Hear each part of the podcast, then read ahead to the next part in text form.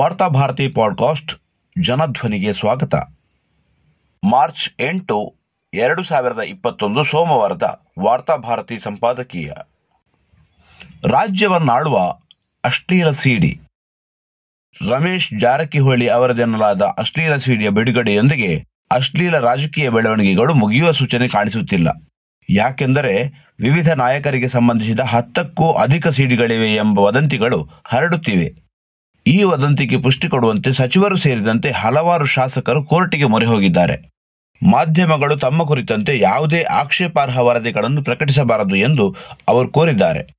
ಅವರ ಕೋರಿಕೆಯಂತೆ ನ್ಯಾಯಾಲಯವು ಮಾರ್ಚ್ ಮೂವತ್ತೊಂದರವರೆಗೆ ಆಕ್ಷೇಪಾರ್ಹ ವರದಿಗೆ ನಿರ್ಬಂಧ ಹೇರಿ ಮಧ್ಯಂತರ ವರದಿ ಹೊರಡಿಸಿದೆ. ಇಲ್ಲಿ ಆಕ್ಷೇಪಾರ್ಹ ವರದಿ ಎಂದರೆ ಏನು ಎನ್ನುವುದನ್ನು ಪ್ರತ್ಯೇಕವಾಗಿ ವಿವರಿಸಬೇಕಾಗಿಲ್ಲ. ಒಂದು ವೇಳೆ ದುಷ್ಕರ್ಮಿಗಳು ಅವರ ಕುರಿತ ಅಶ್ಲೀಲ ಸಿಡಿಗಳನ್ನೇನಾದರೂ ಬಹಿರಂಗಪಡಿಸಿದರೆ ಅದನ್ನು ಟಿವಿ ಮಾಧ್ಯಮಗಳು ಯಾವ ಕಾರಣಕ್ಕೂ ಪ್ರಸಾರ ಮಾಡಬಾರದು ಎನ್ನುವುದು ಅವರ ಬೇಡಿಕೆಯಾಗಿದೆ. ಇದರಿಂದ ಒಂದಂತೂ ಸ್ಪಷ್ಟವಾಯಿತು. ಅಶ್ಲೀಲ ಸಿಡಿಗಳು ಇವೆಯೋ ಇಲ್ಲವೋ ಅನಂತರದ ಪ್ರಶ್ನೆ. ಮಾಡಬಾರದ ನೋಡಬಾರದ ಕೆಲಸಗಳನ್ನು ಇಷ್ಟೂ ಶಾಸಕರು ಮಾಡಿದ್ದಾರೆ ಎನ್ನುವುದನ್ನು ಸ್ವತಃ ಒಪ್ಪಿಕೊಂಡಂತಾಗಿದೆ. ಅಂತಹ ಸಂದರ್ಭದಲ್ಲಿ ಕ್ಯಾಮರಾದ ಮೂಲಕ ಅದನ್ನು ಯಾರಾದರೂ ಚಿತ್ರೀಕರಣ ಮಾಡಿರುವ ಸಾಧ್ಯತೆಗಳಿರಬಹುದು ಎಂಬ ಭಯದಿಂದ ಅವರು ನ್ಯಾಯಾಲಯದ ಮೊರೆ ಹೋಗಿದ್ದಾರೆ. ಇದೇ ಸಂದರ್ಭದಲ್ಲಿ ಬೆರಳೆಣಿಕೆ ಶಾಸಕರಿಗೆ ತಮ್ಮ ಅಶ್ಲೀಲ ನಡತೆಯನ್ನು ಚಿತ್ರೀಕರಿಸಿರುವ ಸಿಡಿ ಇರುವ ಬಗ್ಗೆ ಮಾಹಿತಿಗಳಿವೆ. ಜೊತೆಗೆ ಒಂದೆರಡು ಶಾಸಕರು ಆ ಸಿಡಿಯ ಮೂಲಕ ಬ್ಲ್ಯಾಕ್ ಮೇಲ್ಗೆ ಒಳಗಾಗಿದ್ದಾರೆ ಮತ್ತು ಒಳಗಾಗುತ್ತಿದ್ದಾರೆ. ಮಾಧ್ಯಮಗಳಲ್ಲಿ ಈ ವರದಿ ಪ್ರಸಾರ ಆಗದೇ ಇರುವುದರಿಂದ ಶಾಸಕರ ಸಮಸ್ಯೆಗಳು ಪರಿಹಾರವಾಗುತ್ತದೆಯೇ ಎನ್ನುವ ಪ್ರಶ್ನೆ ಎದುರಾಗಿದೆ. ನಿಜಕ್ಕೂ ಶಾಸಕರಿಗೆ ಸಮಸ್ಯೆಯಾಗುತ್ತಿರುವವರು ಯಾರು?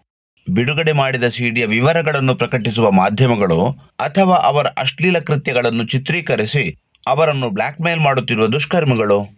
ಈ ಶಾಸಕರು ಮೊದಲು ದೂರು ಸಲ್ಲಿಸಬೇಕಾಗಿರುವುದು ಯಾರ ವಿರುದ್ಧ? ಮಾಧ್ಯಮಗಳು ಈ ಸಿಡಿಯನ್ನು ಪ್ರಸಾರ ಮಾಡುವುದಿಲ್ಲ. ಎಂದೇ ಇಟ್ಟುಕೊಳ್ಳೋಣ.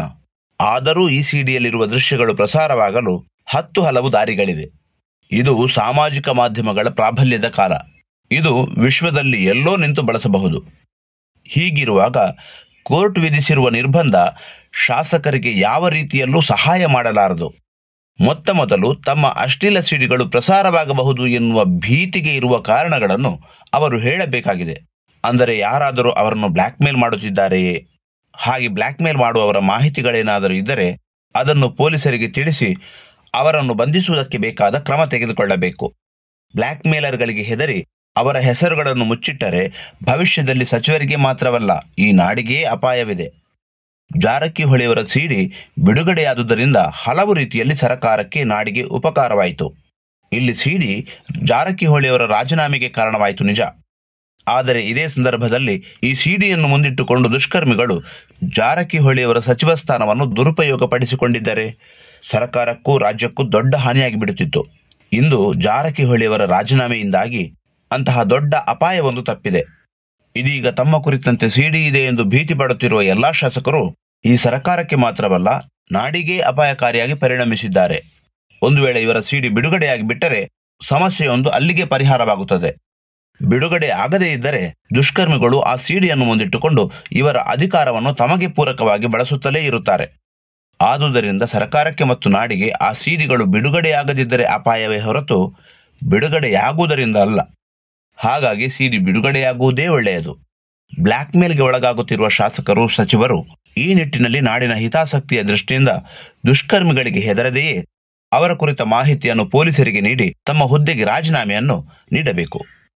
ಬ್ಲ್ಯಾಕ್ ಮೇಲ್ ಮಾಡುತ್ತಿರುವ ದುಷ್ಕರ್ಮಿಗಳನ್ನು ಬಂಧಿಸಬೇಕು ಮಾತ್ರವಲ್ಲ, ಮುಂದಿನ ದಿನಗಳಲ್ಲಿ ಇಂತಹ ಬ್ಲ್ಯಾಕ್ ಮೇಲ್ ಮಾಡುವ ಸಾಹಸಕ್ಕೆ ಯಾರೂ ಮುಂದಾಗದ ರೀತಿಯಲ್ಲಿ ಅವರಿಗೆ ಶಿಕ್ಷೆಯಾಗುವಂತೆ ನೋಡಿಕೊಳ್ಳಬೇಕು.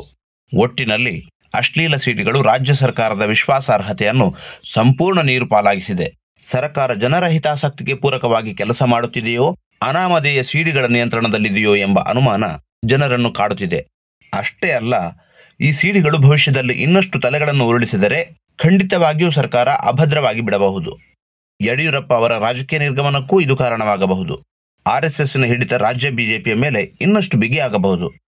ಯಾವ ಮಾರ್ಗದಲ್ಲಾದರೂ ಸರಿ ಸರ್ಕಾರ ರಚಿಸಿದರೆ ಆಯಿತು ಎನ್ನುವ ಯಡಿಯೂರಪ್ಪರ ರಾಜಕೀಯ ತಂತ್ರಗಾರಿಕೆ ಇದೀಗ ಅವರಿಗೇ ತಿರುಗುಬಾಣವಾಗಿದೆ ಎಂದಷ್ಟೇ ಹೇಳಿ ಮುಗಿಸಬೇಕಾಗುತ್ತದೆ.